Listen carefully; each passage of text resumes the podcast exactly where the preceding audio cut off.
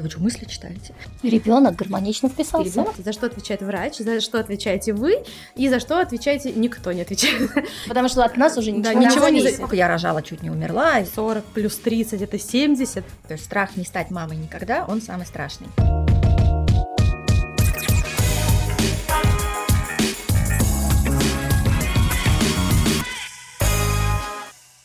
Здравствуйте, меня зовут Рабаданова Асият. Я Мзель Виашвили, и это подкаст «Когда родишь». Сегодня у нас в гостях репродуктивный психолог Мария Царева. Добрый вечер. Здравствуйте. Большое спасибо, что пришли. На самом деле тема репродуктивной э, психологии в последнее время достаточно актуальна. Очень много пациентов, которые э, решают перед приемом к репродуктологу обратиться именно к вам.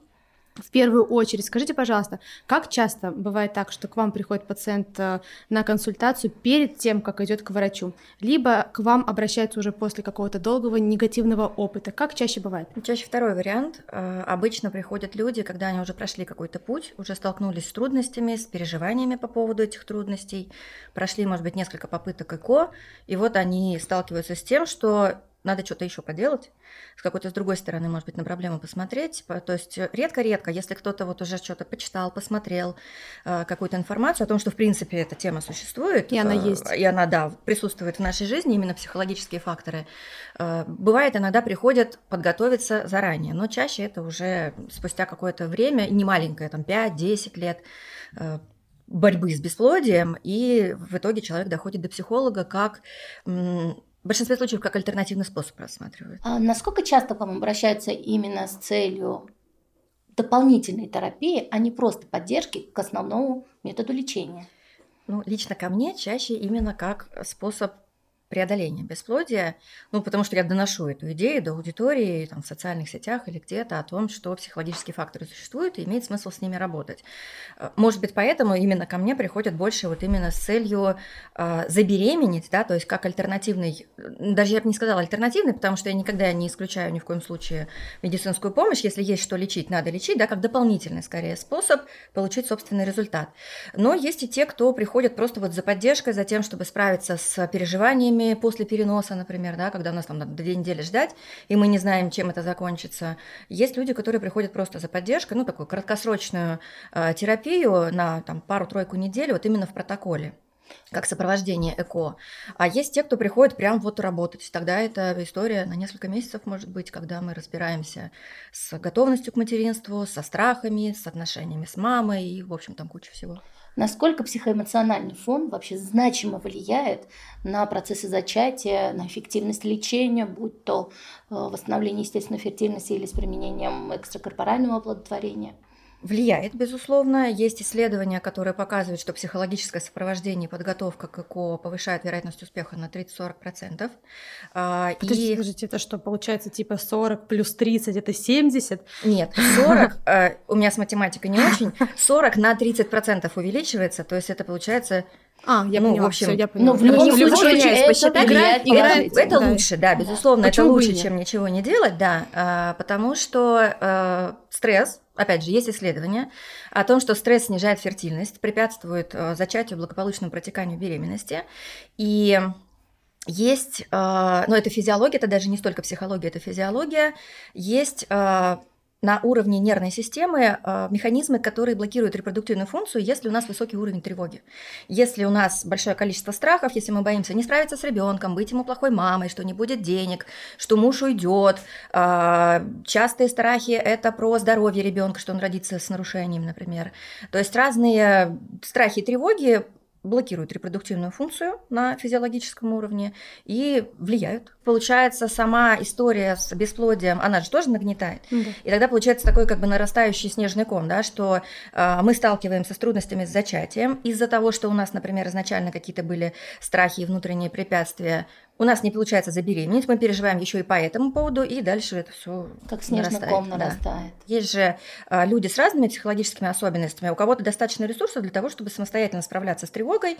И э, есть э, женщины, которые, например, тот же протокол воспринимают как ну, пойти на ЭКО, при то же самое, как пойти к стоматологу. Ну, то есть это просто медицинская помощь. Вот у меня есть проблема, Как я иду инструмент лечить. достижения Как цели. инструмент, да. А кто-то нагнетает такую как бы сверхценность на всю эту историю, и возникает очень большое количество переживаний по поводу, и тогда, конечно, нужна помощь, потому что самостоятельно их разгрести бывает сложно. Э, организм, как он может дать новую жизнь, когда он сам не уверен в том, что своя жизнь, она в безопасности, он может ее продолжать адекватно, да? Ведь репродукция все таки это не основная функция человеческого организма. Выживаемость, наверное. Выживаемость, да, это найти еду, да, еду, безопасность, безопасность пещерку, да, еда, чтобы не да. было саблезубых. А вот есть, есть ли э, ребенок или нет, это уже потом. Важно ли понимание Хочет ребенка этот человек, или это хочет мама, папа, общество? Очень есть... хороший вопрос Конечно. про мотивацию. Мотивацию. Да? Зачем мы хотим получить центральный вопрос? Потому что да. очень важно, ведь одно дело, когда я хочу, потому что это я, мне надо, или моей семье, нам с мужем, или это когда мужу надо, или надо моим родственникам, или которые... когда родишь, звучит вопрос это Когда родишь, когда все друзья вокруг родили, а я нет, а может быть, я на самом деле не хочу, а хотят они или общество вокруг. Как определить, что это действительно мне нужно, или это нужно э, обществу или кому-то еще? Такое, правда, часто бывает, потому что у нас есть определенные социальные ожидания, есть э, какие-то медиа э, программы, которые склоняют Штампы нас, так сказать, да, какие-то да? стереотипы общественные, да, есть ожидания старших поколений в семье, там, когда родишь внуков, когда за вторым, и вот это вот все.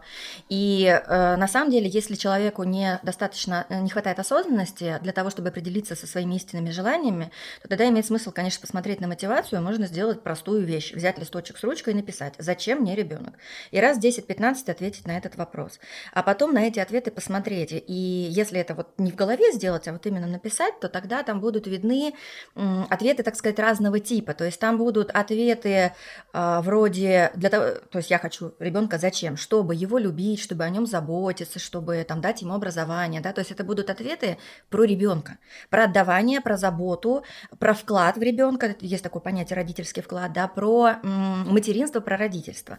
А будут ответы практически всегда бывают, так называемые компенсаторные. Это когда мы через ребенка хотим чего-то получить себе. Например, дать ему то, чего у меня в детстве не было. Или почувствовать себя полноценной женщиной, что вроде как без ребенка я не совсем реализовалась. А, и есть э, тип ответов, так называемый манипулятивный, это вот как раз связано с другими людьми, о том, чтобы родители там, понянчили внуков успели, чтобы муж меня не бросил и всякое вот такое, да, то есть это э, ложные, так сказать, мотивации. Не бывает, чтобы были только правильные и прекрасные. Но они должны как-то вот перевешивать, потому что если мы собираемся рожать ребенка, то хорошо бы, чтобы это было ради ребенка а не ради того, чтобы удовлетворять э, потребности, интересы окружающих людей. Поэтому можно просто вот посмотреть, ну только честно надо отвечать на этот вопрос, да, то есть не пытаться выдумать какие-то правильные ответы на пятерку, а прям честно сесть, написать и потом попробовать проанализировать. Я подобные упражнения даю и в терапии, и на курсах, когда мы вот прям берем, разбираемся с мотивацией, потому что это правда важно. Потому что если мы идем э, в материнство сложной мотивацией, то потом мы получаем ребенка, а мне-то он как бы зачем? Это ж мама хотела, или там муж mm-hmm. хотел, или все подруги уже родили, а я опаздываю, вот мне уже там 35 и пора, пора, а мне самой совсем вообще не надо. И тогда это приводит к нарушениям отношений с ребенком потом, после родовым депрессиям в том числе. И это тяжело эмоционально. Как определить, что действительно ты отвечаешь честно на вопрос. Вот, допустим, я когда работала с психологами и так далее, я ловила на себя на мысли, что иногда я пишу в бумажках то, что правильно, потому угу. что я знаю, как правильно. Ну, на всех отличницами же воспитывают. Ну, да, потому Надо что вот я так знаю, что это так правильно, и я пишу правильно, но потом я не понимаю, это действительно я хочу, или это просто я ответила так, потому что это правильно. Как понять? Потому что от тебя ожидают этого ответа. Да, потому что от меня ну, тут ждут. как раз по-хорошему психолог и нужен, потому что у нас есть психологический психологические защиты, э, которые не дают нам посмотреть на то, что на самом деле у нас в бессознательном творится, а у психолога есть знания и опыт для того, чтобы откопать. обойти их и откопать, угу. да, потому что э, мы разные практики, упражнения выполняем, и письменные, и рисуночные, и всякие другие, и когда я начинаю клиентам рассказывать о том, что вот это вот у вас вот так, а вот это вот так, они мне говорят, вы что, мысли читаете? Да, то есть со стороны, ну, как бы, грубо говоря, виднее, да, если знаешь, куда смотреть. Кроме мотивации, мне кажется, вторым центральным вопросом, с которым к вам могут обращаться и обращаются э, пациенты, э, для вас клиенты, для нас это пациенты, это тревоги, да, проработка Тревоги, тех страхи. тревожных да. состояний, которые есть. С какими самыми частыми тревож... тревогами э, к вам обращаются? Что это за страхи? Самый страшный страх – это то, что никогда ничего не получится. То есть страх не стать мамой никогда, он самый страшный. А, плюс есть большое количество страхов, это в современном мире именно характерно, страх потери личной свободы. Потому что если 200 лет назад у нас особо выбора не было, если ты родилась женщиной, значит, ты выходишь замуж, рожаешь детей. А тут у нас и путешествия, и карьера, и учеба, и там, не знаю, театры, выставки, и все что угодно. И ну, всем понятно, что с появлением ребенка как-то придется это какая-то подвинуть. Да, Или чей-то да. опыт, к примеру, подруга, которая раньше всегда была с тобой, теперь засела да, дома теперь засела, там сидит никуда. дома, краситься перестала и так далее. И вот этот вот страх потери личной свободы, он как личностный страх на первом месте стоит. А большое количество страхов есть по поводу здоровья, как я уже говорила, и ребенка, что с ним что-то случится, и со своим собственным здоровьем в плане беременности и родов, потому что все-таки нагрузка на организм. Опять же, тут э, у нас все страшные рассказы подруг, я рожала, чуть не умерла, и вот это вот все. Мамы, бабушки тоже любят нагнетать, то есть большое количество страхов и э, ложных установок, ограничивающих убеждений, которые закладываются в голову и в детстве, и в подростковом возрасте, когда девочка взрослеет. И вот сейчас вокруг посмотреть, даже фильмы, да, как в фильмах показывают роды. Женщина кричит, как будто ее режут, все вокруг бегают в панике, роды могут выглядеть совершенно по-другому. А порой и так. Порой и Скажу вам, так, да, но нет альтернативы в среде, которая нас окружает, да, то есть нормальные, естественно, здоровые роды, но это надо поискать, чтобы где-то вот их увидеть, как это вообще выглядит, поэтому у большинства женщин формируется образ вот такой вот. Все в ужасе, кричат, ужасно больно, сейчас все умрут. А, Вот, поэтому вот эти вот страхи про э, собственное здоровье, про то, вообще выдержу ли я это, они присутствуют. А, Часто встречается страх стать плохой мамой ребенку, потому что у большинства нынешних взрослых, ну, в силу культурно-исторического контекста, э, не самые гармоничные отношения со своими собственными родителями, да, и есть страх повторить ошибки, да, вдруг я вот с ребенком буду вот так, как моя мама со мной обращалась, и не справлюсь, не смогу по-другому, потому что я другого не знаю, или просто не справлюсь.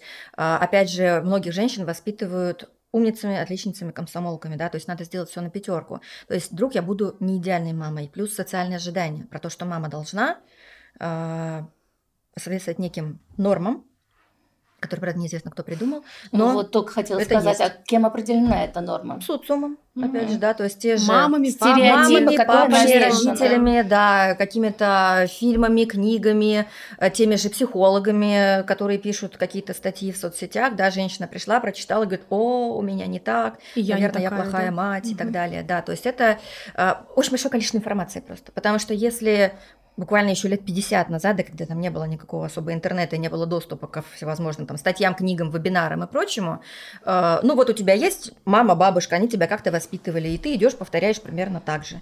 Или Хотя- не повторяешь Или не совсем. повторяешь совсем, да. Но сейчас у нас огромное количество информации, которая зачастую противоречит сама себе от разных специалистов, от э, просто мам, да, все эти мамские форумы. Одна пришла это сказала, другая это сказала. В общем, каша в итоге в голове. Когда я родила первого ребенка, ему было три недели, три недели, мы с мужем купили машину поехали в путешествие.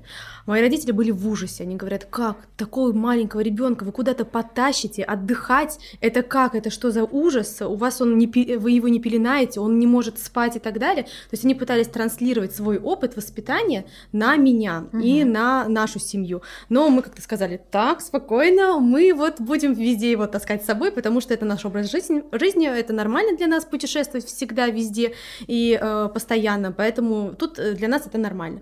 И как-то родители отошли в сторону и смирились. Вот это как раз про личную свободу и про картину мира, в которой у вас, у вашего мужа нет э, ограничивающих убеждений по поводу, как можно и как нельзя. Ребенок гармонично вписался. И ребенок Да. вписался, ребенка в Только другую жизненную он к нам в семью пришел, он Да. к нам в семью, мы семью создали, и он к нам пришел. Мы-то раньше были там вместе вдвоем.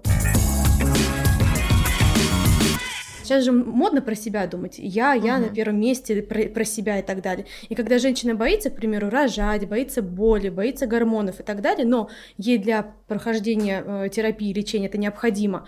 То есть, может быть, она в этом плане не готова к материнству, потому что она на первый план В ставит том себя. числе здесь Как вот происходит э, внутренний понять? конфликт между видовыми потребностями, да, что нам надо размножаться как биологическому виду, и индивидными, вот то, что лично мне надо или не надо.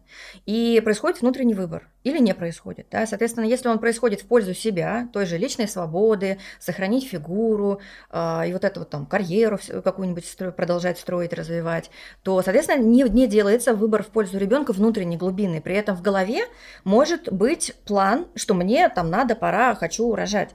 Да, и из-за этого именно внутреннего конфликта и происходят у нас проблемы, потому что возникает ситуация «хочу, но». да, в сознании и в бессознательном. И вот эти вот бессознательные процессы, они нагнетают тревогу, потому что получается, я вроде как хочу, я тут собралась, мне вот уже там, не знаю, 35, например, я карьеру, окей, построила, э, мужа подходящего нашла, семью создала, все уже и напутешествовалась, и готова, вроде как, а внутри сидит в глубине души а, маленькая девочка говорит, ой, мы не справимся, мы не справимся, мама поругает там или что-нибудь еще. И из-за этого внутреннего конфликта возникает тревога неосознаваемая, которая через тело потом реализуется ну, спазмами, блоками, какими-то физиологическими нарушениями. Так это на уровне физиологии работает. Очень еще важный момент, мне кажется, там, где очень редко самостоятельно может справиться человек, когда сталкивается с потерями. Потери это могут быть какие-то ранние репродуктивные потери, неудачные ко, которые тоже могут восприниматься потерями, ведь человек у себя в сознании уже сформировал вот эту картинку, что уже есть ребенок, вписал этого будущего ребенка в свое угу. будущее, да? Потеря образа будущего. Безусловно, да. И э, потери, когда с гибелью детей с трагичными ситуациями сталкиваются люди. Как здесь можно помочь, вернуть их, э, во-первых, поддержать их и дальше дать им силы, чтобы они продолжали свой путь и продолжали планирование? Здесь у нас тоже срабатывают э, общественные стереотипы и ожидания, потому что еще буквально сто лет назад была идея «Бог дал, Бог взял». Да, соответственно, было более спокойное отношение Потеря. к потерям. Да и по-другому да. тогда рожали, да, и рожали больше тоже, было детей, больше, да, то есть психологически была меньше нагрузка в ситуации репродуктивных потерь. Сейчас у нас один-два ребенка, у нас высокая ценность детей в социуме, у нас, в принципе, детоцентристская культура, и перинатальные потери, и беременность на ранних сроках, и смерть в родах, то есть все потери, связанные с детьми, воспринимаются, конечно, очень болезненно. Есть люди, которые самостоятельно справляются с этим, опять же, имея большое количество внутренних ресурсов и э, здесь самое главное позволить себе прожить эти чувства по поводу, не блокировать их. То есть она, они тогда сами, ну, как бы проживаются, выходят и перестают болеть внутри. Но если происходит некая блокировка из серии «Ничего еще родишь», э, да какие твои годы, не плачь, ты должна быть сильной, например, там ради старшего ребенка, да, если там вторая беременность. Или ради партнера. Или ради партнера, да, то есть происходит блокировка переживаний, когда женщину как бы, ну, либо она сама, исходя из каких-то своих убеждений, это делает, чаще это окружающие. Не дают погоревать. Не дают погоревать, mm-hmm. да, то есть они не дают погрузиться в горе, прожить, отплакать, и тогда эмоция блокируется, и это как, ну, рана, в которой вот осталось что-то, да, которое зажить никак не может, то если вот на, на языке тела говорить. И тогда она болит и болит и болит, она проводит провоцирует страх повторения потери, потому что если у нас потеря перинатальная прожита и принята, то это значит, что мы прожили и согласились с тем, что да, это произошло со мной, никто в этом не виноват, и ничего нельзя изменить, и никак вернуть, и ну да, такое бывает. Но я готова попробовать еще раз, пойти э, в новую беременность, понимая, что да, может опять такое повториться, никто ж ни от чего не застрахован, и нет никаких гарантий в этом деле. Но я пойду попробую, понимая, что всякое может получиться. Вот это будет означать принятие. Когда есть страх повторения потери, э, такой поиск гарантий у врача или у психолога, что ну вы мне скажите, что все будет хорошо, это значит, что потеря не прожита, и она на уровне, опять же, тревоги может блокировать и в том числе репродуктивную функцию. Это тоже один из психологических факторов не наступления беременности, когда с точки зрения мозга лучше мы не будем вообще в это ввязываться, чтобы, не дай бог, опять не попасть вот в эту вот пучину всех э, переживаний по поводу потери, тогда мы лучше вообще беременеть не будем. Вот, опять же, из соображений безопасности самой женщины. Я не раз сталкивалась, когда пациенты буквально хотят сразу же забеременеть. Такой это вот подменный, да. да, или зам... Это прям есть термин такой в психологии, замещающий ребенок, когда одного ребенка мы потеряли, и нам срочно-срочно нужно а, забеременеть, родить еще одного, ну, который это не всегда как бывает бы... эффективно, да. Это никогда не бывает эффективно, потому что это не тот ребенок, он не может заменить а, то есть, с одной стороны, это и плохо в плане проживания предыдущей потери, потому что мы там не допрожили, не отпустили, да. и новый ребенок никогда не заменит того, которого мы потеряли. А с другой стороны, это плохо и для того ребенка, который вот следующим идет, потому что он как бы не свою жизнь живет, это нарушает отношения родителей с этим ребенком, потому что он получается как бы ну, отрабатывает некий опыт другого человека, которого уже нет в этом мире. Поэтому э, ну, психологи репродуктивные, перинатальные никогда не Э, не рекомендуют, не приветствуют и прям вот чуть ли не отговаривают планирование беременности сразу после потери, потому что это практически всегда компенсация, попытка закрыть душевную дыру. Сначала мы проживаем предыдущий опыт, принимаем, выдыхаем, набираемся ресурсы на следующую попытку, и только потом мы идем планировать следующую. И это где-то ну, несколько месяцев в год. А если мы, допустим, рассмотрим протокол ИКО, и страхи в протоколе ЭКО. А, очень много страхов у пациентов всегда, угу. да, это страх и гормональной стимуляции, и пункции, наркоза, страх того, что не оплодотворятся клетки, не получится эмбрион, эмбрион не приживется и так далее. То есть много-много угу. страхов. Э, и это все риски, через которые, в принципе, Они каждый проходят. из них может конечно, пройти. Конечно, то есть это каждый этап, который сопряжен с определенным количеством э, волнений у пациенток, э, это в норме, так как правило происходит, у кого-то этот страх больше, у кого-то меньше. На каком, вот по вашему опыту, э, на каком этапе больше всего волнений возникает у пациентов, если они проходят протокол? Из практики вот именно в протоколе после переноса. То есть ожидание ХГЧ, да, это самое волнительное. Да, получит, то есть вот это все, что мы прошли, стимуляцию, пункцию, может быть, это крио был протокол, э, какое-то лечение, может быть, да, всякую там лапароскопию, гистероскопию и так далее, и вот мы это все вложили, это есть такое понятие цена жизни, да, то есть угу. усилия, вложенные в то, чтобы создать новую жизнь. Если это естественное зачатие, мы просто получили удовольствие, а у нас в итоге ребенок. Если это какой-нибудь там пятый, десятый протокол и код, то это ого-го, сколько уже вложено, чтобы одного единственного ребенка получить. И чем больше вклад, тем больше, э, более болезненно поте... неудачи, проживания неудачи. Mm-hmm. Да, и поэтому э, вот этот вот решающий э, промежуток после переноса, от переноса до результата, он самый тревожный в этом Я плане. вам открою секрет, для врачей это тоже, тоже для врачей, да, сложно, да. потому что от нас уже ничего, да, ничего что уже повлиять ни на что нельзя, только, только Согласись, да, это да, самый да. переживательный период. А интересно, когда ко мне пациенты приходят, и я вижу, что они настроены, очень волнуются, и кто-то пытается контролировать э, меня, ну или там процесс, но порой это невозможно, да, не все от человека зависит, не все зависит от пациента, не все зависит от врача, к примеру, эмбриологический этап мы только ждем, да, наблюдаем. Uh-huh. Я пациентам говорю, чтобы они не волновались, э, упражнения делать. Вы можете э, нарисовать табличку, разделить ее на три части. За что отвечает врач, за что отвечаете вы, и за что отвечаете никто не отвечает. И, соответственно, напишите, на что вы можете повлиять. Вот, и посмотрите, выполнили ли вы все эти пункты. То есть, допустим, вовремя делать уколы, следить за там, первым, вторым, пятым, десятым и так далее. И э, что делает врач, что, по вашему мнению, он должен сделать. Если вас это волнует, давайте обсудим, сделали, сделали я это, это, это. Если мы с вами все сделали, значит, мы уже на, ни на что повлиять не можем. Значит, все остальное мы просто принимаем и ждем. А дальше уже Мария а дальше... будет да, помогать. Да. А вот на самом деле я подобное упражнение тоже даю. Это называется разделение ответственности, да, что мы не всесильны, мы не решаем вопросы да. жизни и смерти. Есть элемент случайности, есть э, ответственность других людей, там врача, эмбриолога, мужа того же, э, и есть моя собственная. Вот что я могу сделать? Задача действительно сместить фокус внимания на то, что делаю я, но при этом э, вот я бы туда еще добавила, помимо вот уколов, там каких-то витаминов, чего то обычную жизнь. Потому что когда работа, у нас да, работа, вот да, угу. никто же не запрещает там на выставку сходить, в театр, может быть, съездить куда-то. Э, потому что когда э, мы фиксируемся на том, что сделала ли я укол, позвонила ли я вовремя врачу и как я там вообще себя чувствовала, то мы смещаем фокус внимания, и получается, что наша психическая энергия, которая может быть распределена, ну, там, скажем, на 10 сфер жизни, да, там работа, учеба, отношения, семья, хобби и так далее, она вся вмещается в одну где-то рождения. И крутится одну точку. Да, да, и возникает точки. большое количество напряжения. Поэтому э, мы, когда делаем подобное упражнение, мы туда еще и добавляем э, какие-то практики для расслабления, медитации, прогулки, сходить, я не знаю, к косметологу, на массаж куда-то. Да, да то есть как-то... Есть ли какое-то упражнение универсальное, которое вот э, можно делать в течение этих 10 дней, когда ты ждешь результат, который поможет э, отвлечься, ну, кроме выставок, может быть, есть угу. какой-то какая-то, э, не знаю, практика, да, что-то, что может помочь отвлечься и вот эти вот 10 дней ожидания с пользой провести. Есть.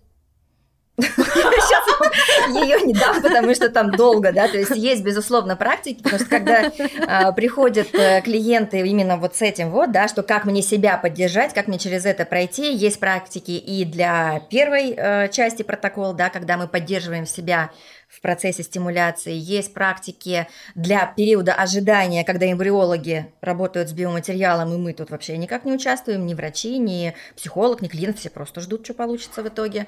И есть отдельные практики и упражнения для вот фазы ожидания, да, когда мы фиксируемся на контакте с ребенком, когда мы расслабляемся, когда мы настраиваем себя изнутри на то, что будет все хорошо. Не в смысле, да, гарантированный результат, да, то есть это такой, ну, инфантильный скорее будет настрой, но на то, что все сложится так, как должно быть. И это помогает, это расслабляет. Я всегда, знаете, что очень переживаю по поводу того, как пациент будет работать сам. Всегда же классно работать со специалистом, потому что ты понимаешь, э, где ты честен с собой, или где у тебя пустые места, пробелы. А вот работа э, самостоятельная э, по поводу, с помощью там каких-то упражнений, которые э, пациент делает дома сам, насколько это эффективная история?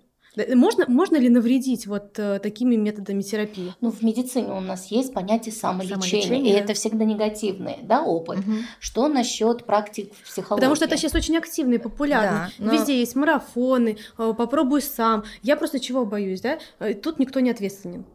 Ну, тут никто ответственность ну, человек не несет. сам все равно. Сам за себя. Да, за тот выбор, который да, он делает. Сам за себя. Но насколько он может критично подойти к себе, к своему состоянию. Всегда может. Так же, как в случае с самолечением. Да? Самолечение в медицине – это что? Это когда он сам себе назначил, сам придумал, или ему там какая-нибудь бабушка-соседка сказала, и он пошел там, не знаю, подорожник прикладывать куда-нибудь.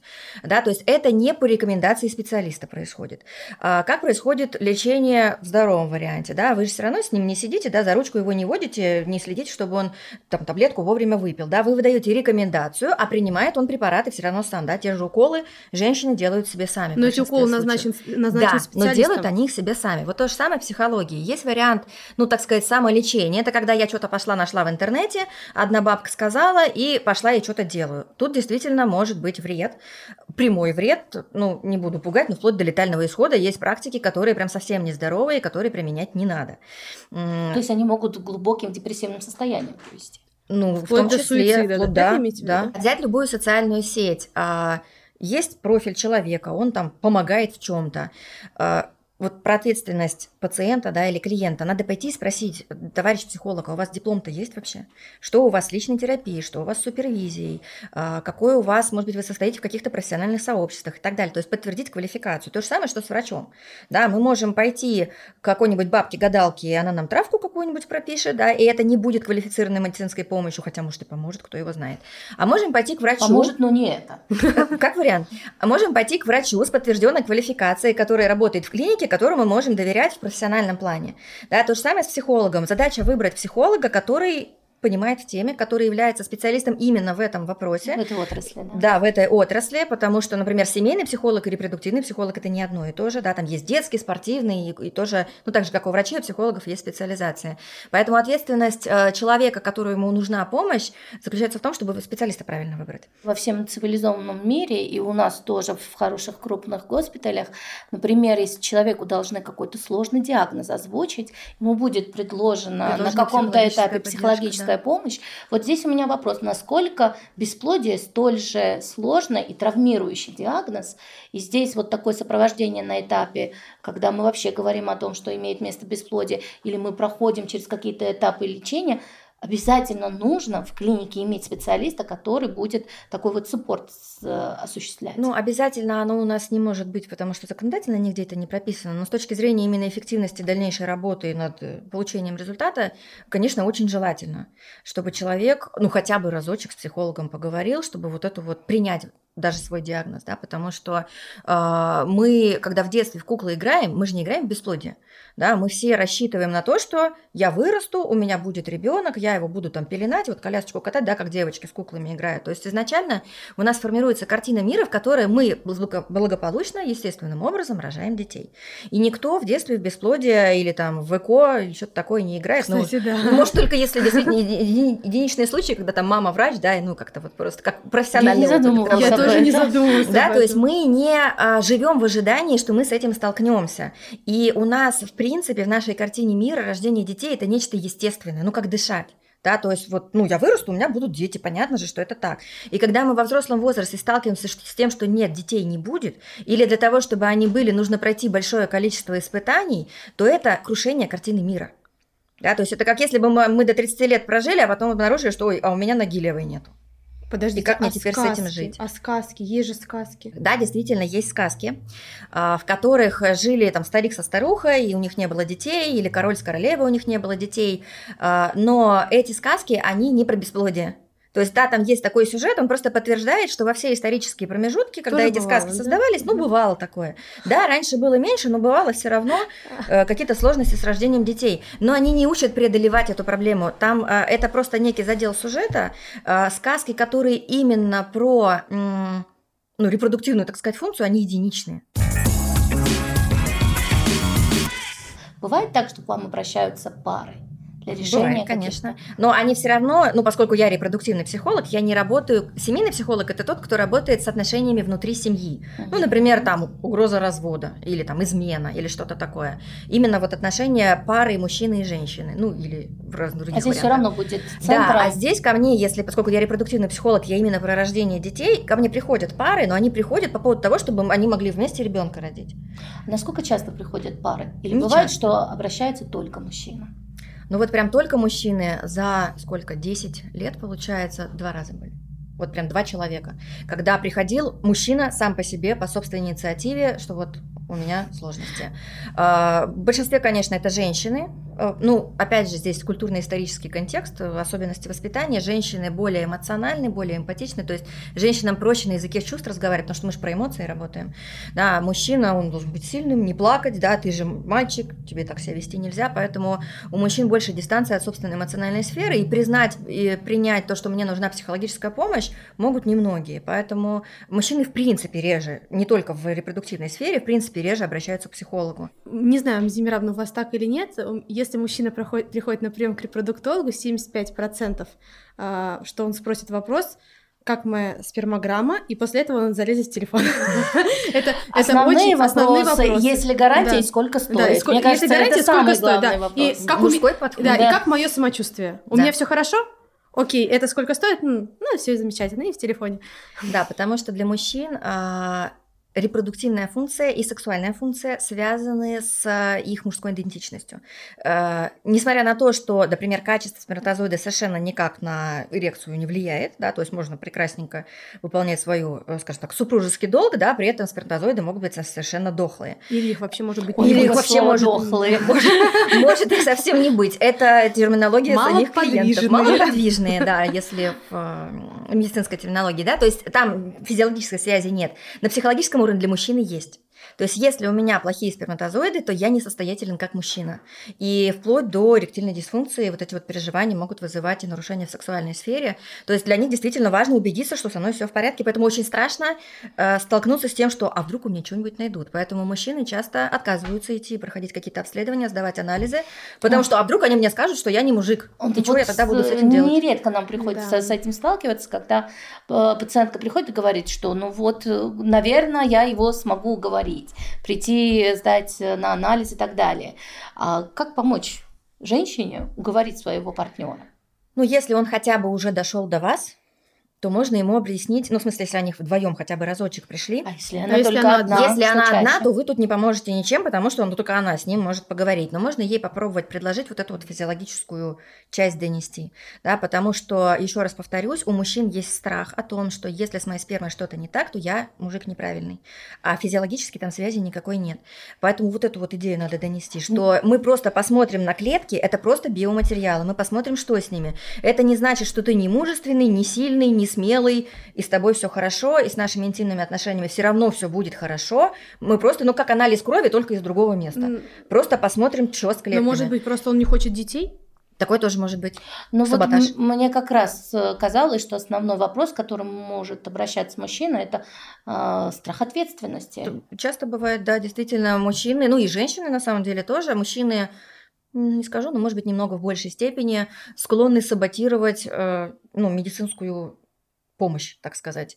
А Женщины тоже зачастую откладывают, откладывают, откладывают, пока не станет уже совсем поздно, а вот ей 42, яйцеклетки уже на исходе, и тут вдруг надо бы сходить к врачу-репродуктологу.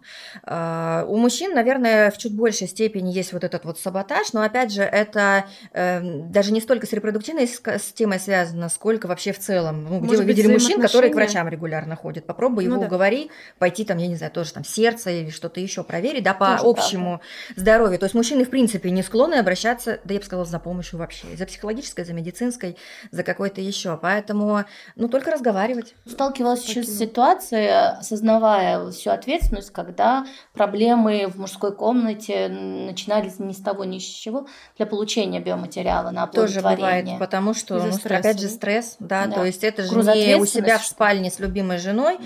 а не пойми где, мне рассказывали тоже клиенты о совершенно разных условиях для сдачи биоматериала, чуть ли не вот как, знаете, раньше в школьных туалетах было, когда стеночек нету, и каждый стоит перед своим этим. Ну, то есть, как бы вот все в одном помещении, все друг друга видят и попробуют тут чего-то сдать. Да. Э, да, вот это вот прямо реальные истории из жизни, да, то есть условия тоже бывают разными. Бывает слышимость очень э, в клинике просто в силу архитектурных особенностей, высокая слышимость, да, и когда он находится в помещении, где нужно биоматериал сдать, он слышит, что там ходит, как будто бы за мной Отвлекает. подглядывают. Это не столько отвлекает, но не в смысле отвлечения внимания, это смущает. Угу. Да, потому что он тут интимным процессом занят, да, и это, конечно, все может мешать. Бывает, что не получается там с первого раза или там как-то еще. Бывает, мужчины, ну не, не скажу, что прям в слезах, но в общем в расстроенных чувствах сбегают из этой клиники, где у них не получилось, потому что, опять же, они бессознательно автоматически переносят это на свою мужскую состоятельность, что если у меня не получилось дать биоматериал, а не получилось просто потому, что я в стрессе, тут кто-то ходит, а меня ждут, меня еще нужно эту комнату освободить для следующего, а еще мне рассказывали, но это тоже особенности некой конкретной клиники, когда вопрос, как вызывают. Да, когда приходит администратор, говорит, Иванов Иван Петрович, пройдите, пожалуйста, на сдачу спермы, этот Иванов Петрович, в общем, там чуть ли не под кресло стек, потому что 30 человек, которые здесь в этом сидят, все знают, куда он пошел. Ну и как ему Ужас. после этого сдавать. Да, то есть э, большое значение имеет, как э, условия организованы для того, чтобы этот анализ сдать. А, но и психологические факторы, опять же, да, потому что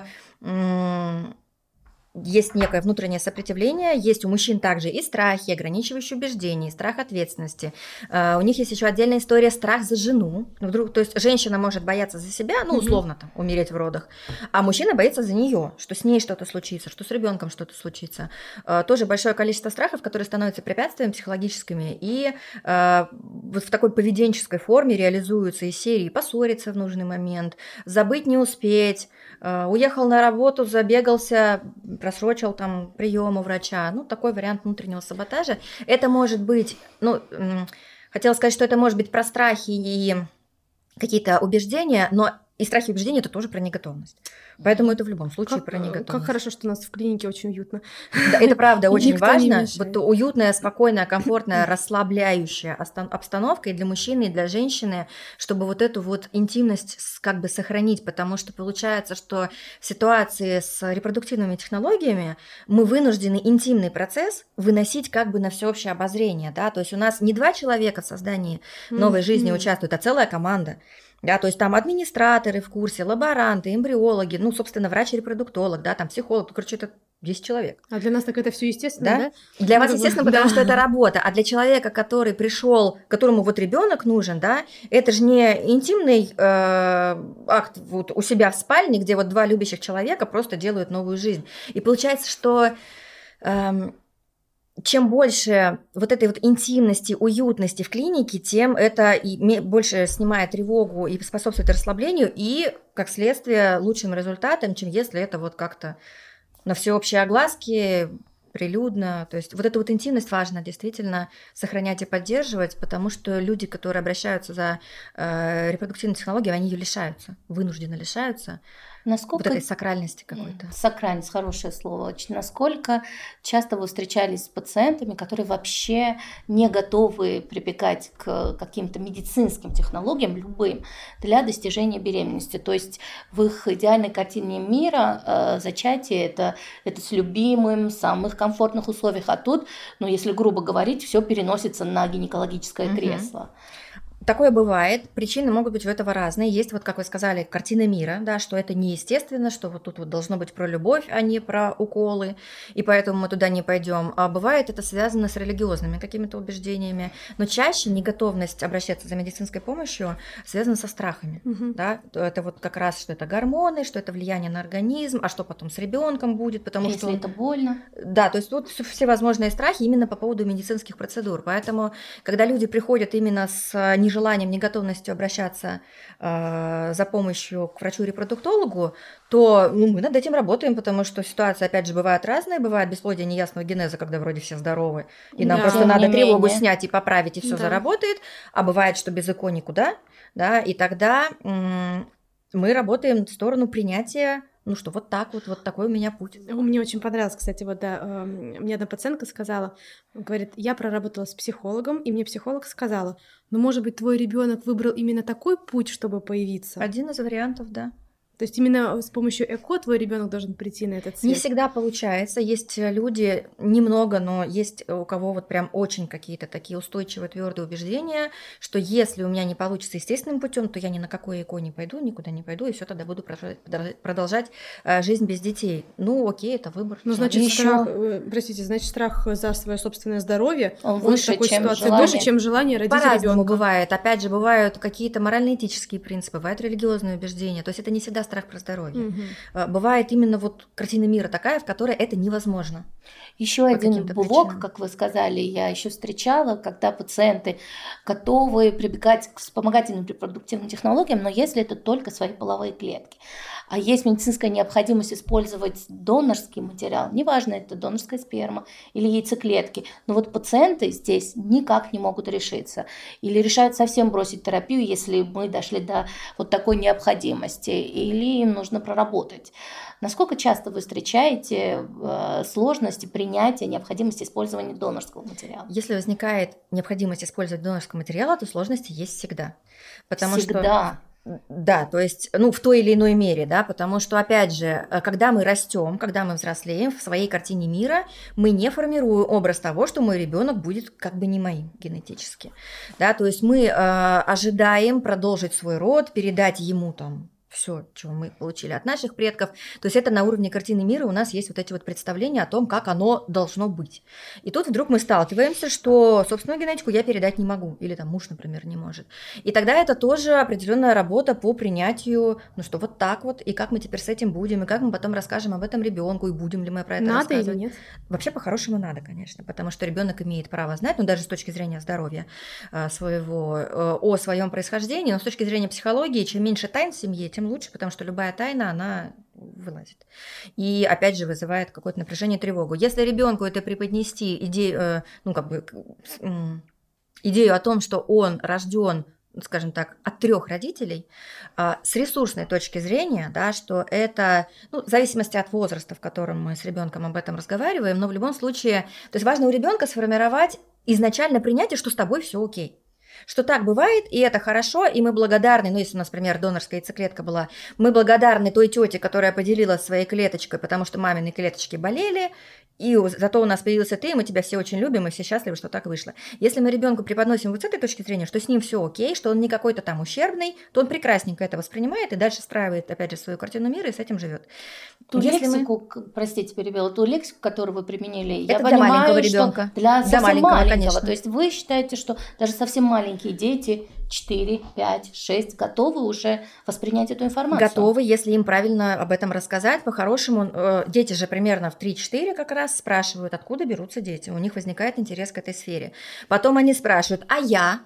Как, чего, да, если мы им говорим, что ребенок там растет в животике у мамы, он спрашивает, а я тоже был у тебя в животике? А извини, а у нас была суррогатная мама. И мы ребенку как-то это объясняем. Да, или там В 3-4 рассказываем. года.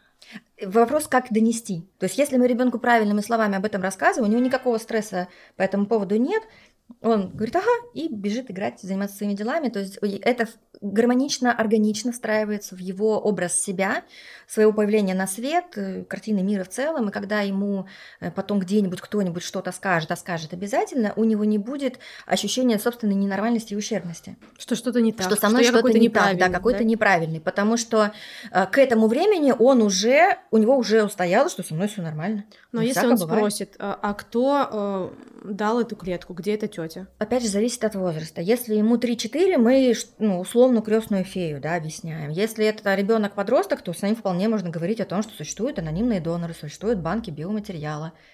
Ну, то есть как это вообще все устроено, то есть в зависимости от возраста, насколько он готов понять э, суть процесса. Я думаю, то, что вы сейчас сказали, многим пациентам нашим, кто сложно решался на донорский биоматериал, поможет сделать этот шаг. А если сравнить отношение э, женщины к ребенку, если она использовала донорскую яйцеклетку, или если ребенок был рожден с помощью суррогатной матери, у кого выше, больше привязанности? То есть а, там, здесь... там генетически вроде ребенок э, свой да. генетически, да, но вынашивала его другая женщина. А здесь генетически не твой ребенок, но вынашивала его ты.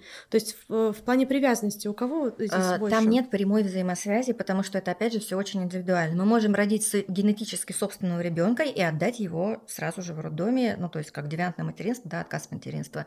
И эта наша генетическая связь совершенно может не помешать не, отказаться от ребенка. Не сыграть никакой роли. Да, она, она, она и не играет никакой угу. роли. Или потом не участвовать в жизни. Можем потом не участвовать, ребенка. да. Мы можем наоборот усыновить ребенка, который генетически не связан ни с мамой, ни с папой, и любить его как своего, и о нем заботиться, и давать ему все, что в наших силах. То есть прямой связи между генетикой э, генетической связью между родителем и ребенком и привязанностью нету. Привязанность формируется на основе отношений. Поэтому мы прекрасненько можем вынашивать, э, и привязанность начинает формироваться еще во время беременности. Поэтому вот мы можем вынашивать ребенка с донорской, например, яйцеклеткой или полностью донорский эмбрион или там сперма, без разницы. И через контакт с ним, через общение, через выстраивание образа будущего, через контакт папы с животиком, мы можем выстраивать эту привязанность и отношения и любить его, и заботиться. А сложнее там где-то суррогатное материнство, наверное. Да? Ну, в какой-то мере да, потому что у нас нет вот этого промежутка 40 недель, когда мы физиологически связаны Вместе. с ребенком. Да, поэтому мы можем и в ситуации с донорским материалом, и с суррогатным материнством, и с усыновлением, да, то есть со всеми альтернативными способами, когда у нас не получается родить своего собственного ребенка, мы можем выстроить строить с ним гармоничные, благополучные отношения, надежную привязанность, и любить, и заботиться, и выращивать, и все будет прекрасно. Я недавно встретила ситуацию, когда молодая пара обратилась, у женщины бесплодие абсолютное, и в целом есть возможность достигать беременности в программе ЭКО, но для нее это было настолько большим стрессом, что достаточно долгое время она прорабатывала ситуацию и пыталась вернуться в семью, потому что первой ее мыслью было э, развестись и дать возможность э, своему партнеру создать другие Знаете, отношения, где вполне они вот без проблем и без без лечения достигнут беременность. Насколько часто встречается Встречается, встречается такое, когда э, тот партнер, у которого есть проблемы по здоровью, переносит вот эту вот локальную проблему нарушения репродуктивной функции на себя в целом и ощущает свою собственную неполноценность, чувство вины, что как будто бы я подвел своего партнера или подвела, что я вот не могу ему детей, например, родить. Поэтому тут тоже, конечно, показана работа с психологом, потому что если это отношения действительно партнерские, которые про любовь, поддержку и заботу, никто не станет разводиться из-за того, что дети не получаются. Наоборот, можно в этих отношениях найти поддержку, даже если это донорский материал, да, когда пары приходят с этим, мы тоже над этим работаем. А, то есть про то, что я выбрала тебя, не твою твои клетки, да, твой биоматериал, а я выбрала тебя или я выбрал тебя, я хочу совместных детей именно с тобой, ну и что, что у них генетика будет немножечко пришлая. Поэтому здесь именно психологический аспект, а, и действительно бывает нужна помощь в том, чтобы принять ситуацию, принять себя, принять свой путь, принять вот такую вот модель семьи, но всегда обо всем можно договориться. Очень интересно, на каком этапе находится пара взаимоотношений, когда она планирует ребенка. А, я где-то читала, что а, в зависимости от того, на каком этапе становления отношения в семье а, и появляется ребенок, то и отношение к этому ребенку, то и сам ребенок в будущем будут совсем различные. Это правда? Ну вот, допустим... Влияет, конечно. Допустим, что... букетно-конфетный э, да. период период. Э, они только встретились, любовь, морковь, все прекрасно. Потом они вместе притираются, пытаются понять друг друга, подходят, не подходят и так далее. А потом фаза принятия, да, и уже они ко всему готовы, они понимают, что они вот э, вместе друг с другом это действительно единое целое, и не хотят создавать семью и рожать детей. То есть это угу. самое благоприятное время, когда надо когда создавать прошел ребенка. период адаптации, да, да, это тоже примерно год. Опять да. же, так же, как с потерями. Просто потому, что наши психики на адаптацию к резкой смене чего угодно, э, нужно около года. Э, это и, например, мы вышли замуж, да, или там стали жить вместе, у нас меняется образ жизни, и нам нужен примерно год на адаптацию. А, потеряли кого-то, или мы переехали в другую страну, в общем, нам примерно год нужен на того, что, на то, чтобы психика совершила переход и приспособилась к этим вот новым обстоятельствам жизни, что мы вот теперь живем вот так.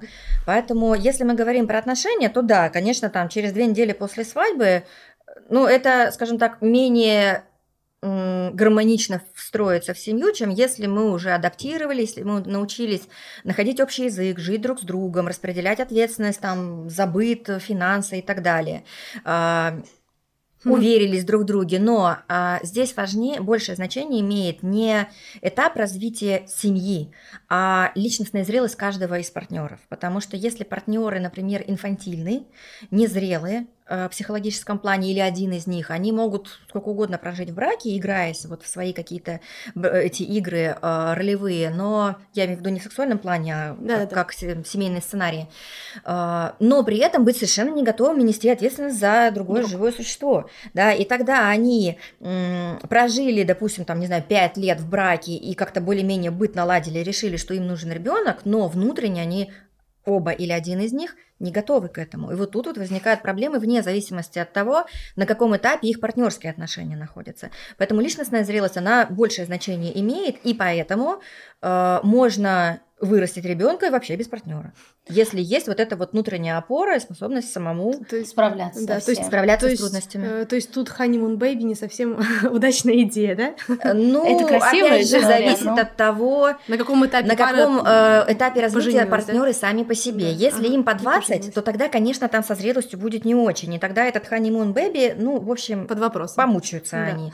Если им, скажем, там по 35-40, и это может быть не первый брак, то есть уже выводы определенные сделаны об отношениях, уже какой-то жизненный опыт есть, уже есть внутренние опоры, стабильность, да, у, там, у каждого какая-то своя там собственность, работа, И понимание, что вообще хочешь. Понимание, что ты хочешь вообще, да не то, что от жизни, от партнера вообще, да, каким он там должен быть. Э, на днях обсуждала с девушкой на консультации как раз партнерские отношения, и она сказала, что вот когда было там лет 20, 20 с хвостиком, была идея о том, что партнера нужно найти, чтобы он был симпатичным, чтобы ребенок был вот на него похож визуально. И только сейчас, там уже за 30, приходит осознание, что вообще-то он надежным в первую очередь должен быть, а не с красивыми глазами, да, да чтобы с ним ребенка можно было рожать. То есть это разный уровень личностного развития, поэтому э, Хани Мунта он может и в 40 случиться. Вопрос, каким жизненным опытом мы подойдем, какой социальный да, багаж. Да, какой у нас моменту. личностный э, уровень развития, какой жизненный опыт, какие мы уроки уже из жизни извлекли, есть ли у нас опыт предыдущих отношений, уровень э, личностной саморегуляции, осознанности. То есть вот эти факторы в большей степени имеют Мария, отношение. вы уже не, не первый год, естественно, практикуете. Мы много говорим о том, что сейчас совершенно другое поколение, они по-другому взрослеют, может, позже. У них другое поведение. А, чувствуете Чувствуете ли вы это по запросам от своих пациентов? То есть э, с другим они к вам приходят? Э, дело в том, что мои пациенты, они моего примерно поколения, мне 39, да, соответственно, в 20 не приходят к репродуктивному психологу, потому что кажется, что еще вся жизнь впереди. Буквально вот пару раз, по-моему, у меня Два раза, да. Были девушки, вот прям молодые, да, там 20 с хвостиком, но они э, приходили, потому что у них были еще с подросткового возраста какие-то проблемы со здоровьем. Там поликистоз у одной был, у второй э, мультифолликулярные яичники были, да. То есть это вот было известно с подросткового возраста, сложности с менструациями. Uh-huh. И вот они озадачились в 23-24. Большинство женщин, которые ко мне приходят, они в промежутке 35-40. То есть э, в меньшей степени 30 плюс-минус, там 28-33, вот так вот. Большая часть это уже ближе к 40. То есть я не могу сказать, что это какое-то другое поколение, в отличие от нашего, не знаю, сколько лет вам, но вот мне 39, да, Мы соответственно... Ну вот, соответственно, э, мои, мои клиенты, они, вот нашего с вами, получается, поколения, вот те, кому сейчас, ну скажем, 25, они другие, но они еще и не дошли до репродуктолога и до репродуктивного психолога, потому что они еще не столкнулись э, с тем, что вот я там 10 лет пытаюсь, у меня ничего не получается. То есть они только-только начали. Какими они дойдут до нас через 10 лет, когда им будет 35, не знаю в э, Израиле проводили исследования и э, вводили в гипноз.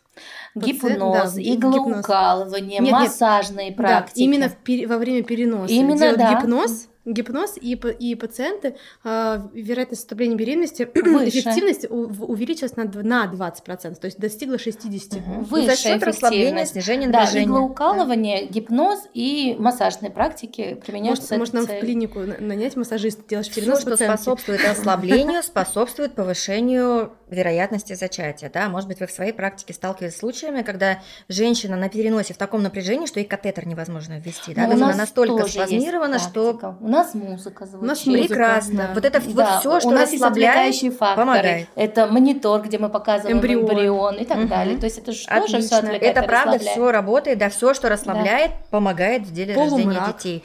Полумрак, музыка, Или какие-то нет, музыки. как у меня. А я люблю полумрак. Да, И правда, когда это работает. Одна лампа светит, очень, э, э, очень уютно. Это правда помогает. А Бывает Ну, так, что психолог выступает как медиатор между пациентом и врачом, репродуктологом. Э, Ну, медиатор это Буфер. специалист по конфликтам, Ну. да, то есть это как бы, ну, редко на самом деле, так, чтобы прям вот конфликт был какой-то. А как э, член команды, да, да, то есть э, есть врач, психолог, пациент. Ну, для психолога мы их называем клиентами, хотя это один и тот же человек, или пара. Да, и мы командой работаем по поводу того, чтобы у этой пары появились дети. Иногда во взаимодействии, иногда по отдельности, да, как вот вы говорили, что у нас там по фамилии можем Мы некоторые пересечения пациентов. найти, да, что человек ко мне приходил, к вам приходил, и в итоге у нас что-то хорошее Результат. получилось. Не всегда мы работаем именно в взаимодействии, но и опять же мы же не забываем про конфиденциальность, да, то есть если ко мне приходит человек, я могу знать, что он вот к этому врачу ходит, но я с врачом его личные какие-то моменты обсуждать. интимные не буду обсуждать, да, потому что первое правило психолога – это конфиденциальность. Но мы можем э, быть в некотором таком взаимодействии, например, помочь, помочь пациенту наладить контакт с врачом, да, там расслабиться перед проведением каких-то процедур, там тоже там пункции, перенос, потому что это неприятно и болезненно, и надо как-то настроиться. Такой интересный контакт с врачом. Я думаю, если, что, если нет контакта с врачом, надо менять врача. По-хорошему, как бы да, но правда. а, иногда это бывает не потому, что врач и э, пациент друг другу не подходят, тогда действительно лучше просто поменять врача, найти того, с кем вот, вот созвучность Мгм. есть, комфорт есть, и с ним работать. Иногда это бывает э, одного поменяли, другого поменяли, и ни с кем контакта нету. М. Не потому, что контакта нет, а Тоже потому, что страшно, большое количество быть, страхов, да. Мгм. И тогда мы работаем на доверие не врачу конкретному, там, Марье Ивановне, а на доверие медицинской системе в целом. Что тебе там помогут, что тебе о тебе позаботятся, что не сделают плохого, Да. что, да, вероятность успеха будет выше, чем если совсем к врачу не ходить. Вот в этом смысле. Ой, а знаете, какое интересное упражнение на доверие? Мне психолог рассказывала. Нужно нарисовать доверие. Нарисуй свое доверие. Я думала, ты предложишь, что надо спиной куда-то... Нет, нет, Нет. И как падает человек, его никто не поймал. Нет, нет, нет. Тут так можно навредить. Нарисовать доверие и посмотреть, какое оно, а потом немножко э, нарастить его, сделать более мягче, больше. Есть образные техники, да. Да, вот так интересно. И я помню, что э, у меня пациентка рисовала доверие, и потом в конце у нее было э, большое плюшевое такое, э, что-то круглое. Это было очень приятно. Но я могу рассказать еще со стороны врача. Иногда бывает, что мы работаем с пациентом, работаем не первый протокол, и не можем получить результат. Скажет пациент какую-то фразу, я не верю, или там, я знаю, что не получится. И мы понимаем, что если она не проработает свои эти страхи или отсутствие веры в успех, то этого Ничего не успеха и не да, будет. действительно. А иногда бывает наоборот. Мы там работаем, мы получили наконец-то результат и слышим фразу, ну какой же у меня отличный психолог. Как будто Да, да, да, этом психолог, про- Или да. астролог.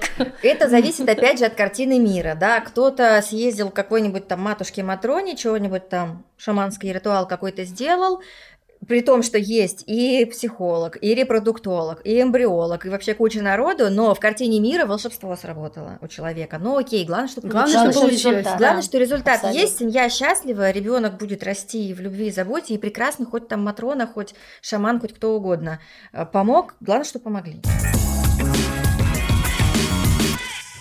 Говоря уже о том обществе, где мы живем и с кем мы общаемся, иногда бывает, что э, знают наше окружение, знают, что давно э, женаты, что нету детей, начинают давать советы.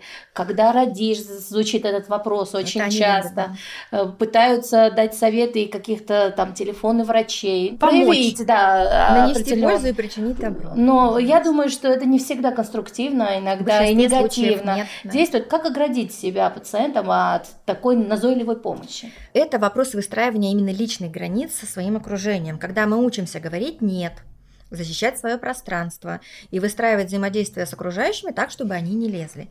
Если речь идет именно про вопросы, ну, когда вот окружающие спрашивают именно, да, то есть они не лезут с советами, не настаивают, не заставляют, не внедряются прям вот но, в семейное тем не менее, не оставляют этот вопрос. Да, но да? задают вопросы, именно вопросы, да, что а когда вот вы уже наконец родители, когда будут внуки, то обычно я рекомендую отвечать, сейчас запоминаем, записываем фразу. Этот вопрос мы обсуждаем, э, этот вопрос касается только меня и моего мужа, и мы не обсуждаем его с другими людьми.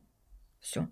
Тем самым, то есть, по сути, мы говорим, не твое дело и вообще не лезь. Но мягенько так, чтобы с человеком не конфликтовать, не поссориться. Да? То есть мы ограничиваем круг, это касается только меня и моего мужа, и даем понять, что с тобой мы это обсуждать не будем и мы не обсуждаем это с другими людьми. Это универсальная фраза, которая работает с любыми людьми. Она не провоцирует конфликт, она не провоцирует дальнейшие расспросы из серии «а вы уже вот туда сходили, а вы вот это уже делали». Она не провоцирует уговоры, потому что если, например, мы скажем «ой, да мы решили пожить для себя, а вот мы там еще подождем», начнут уговаривать «да ты что, время-то идет же, давай, пора». Она не провоцирует какие-то сожаления и жаления, что вот вы бедненькие, несчастненькие. То есть она просто дает человеку понять, что не твое не дело. надо, не, не надо меня об этом спрашивать, да. И тогда мы говорим, что это только меня и моего мужа касается, мы не обсуждаем это с другими людьми. Все. Ее вот можно не только к, к вопросу, когда родишь, использовать. На самом деле, да, потому что это, это просто формула, одна из формул э, защищать свои, как защищать свои границы. Да, когда давать человеку понять, что сюда лезть не надо, что тебя это не касается, и мы не будем сейчас это обсуждать. Потому что даже если сказать, что мы не будем сейчас это обсуждать, а когда будем? А почему? Э, то есть формулировка важна, поэтому я предлагаю ее дословно выучить и прям так произносить. Это один из навыков защиты своих границ, которые в том числе мы формируем и работаем вот либо в личной терапии, либо на курсах, потому что с границами у многих людей, конечно, не очень, поэтому, а, а поскольку процесс двусторонний, поэтому и сами люди, которые находятся в уязвимой ситуации, не всегда могут себя защитить и свою территорию отстоять.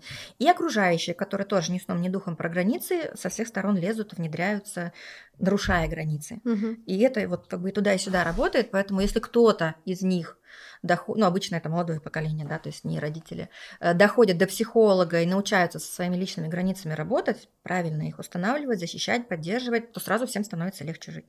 Если границы выстроены правильно, то это не будет провоцировать конфликты, это не будет э, провоцировать какое-то дистанцирование в отношениях, обиды, это все очень гармонично происходит, если правильно сделано. Это не грубо и однозначно. Это не грубо, да, это не грубо, вежливо, комфортно для всех в общем, здоровые границы. Вот так от общих вопросов мы перешли к конкретным советам. Сегодня с вами были Мзея Левиашвили, Рабаданова Ася и наша гость Мария Царева, репродуктивный психолог. И с вами был подкаст «Когда родишь». Подписывайтесь на наши обновления, следите за новыми выпусками, комментируйте и ставьте лайки.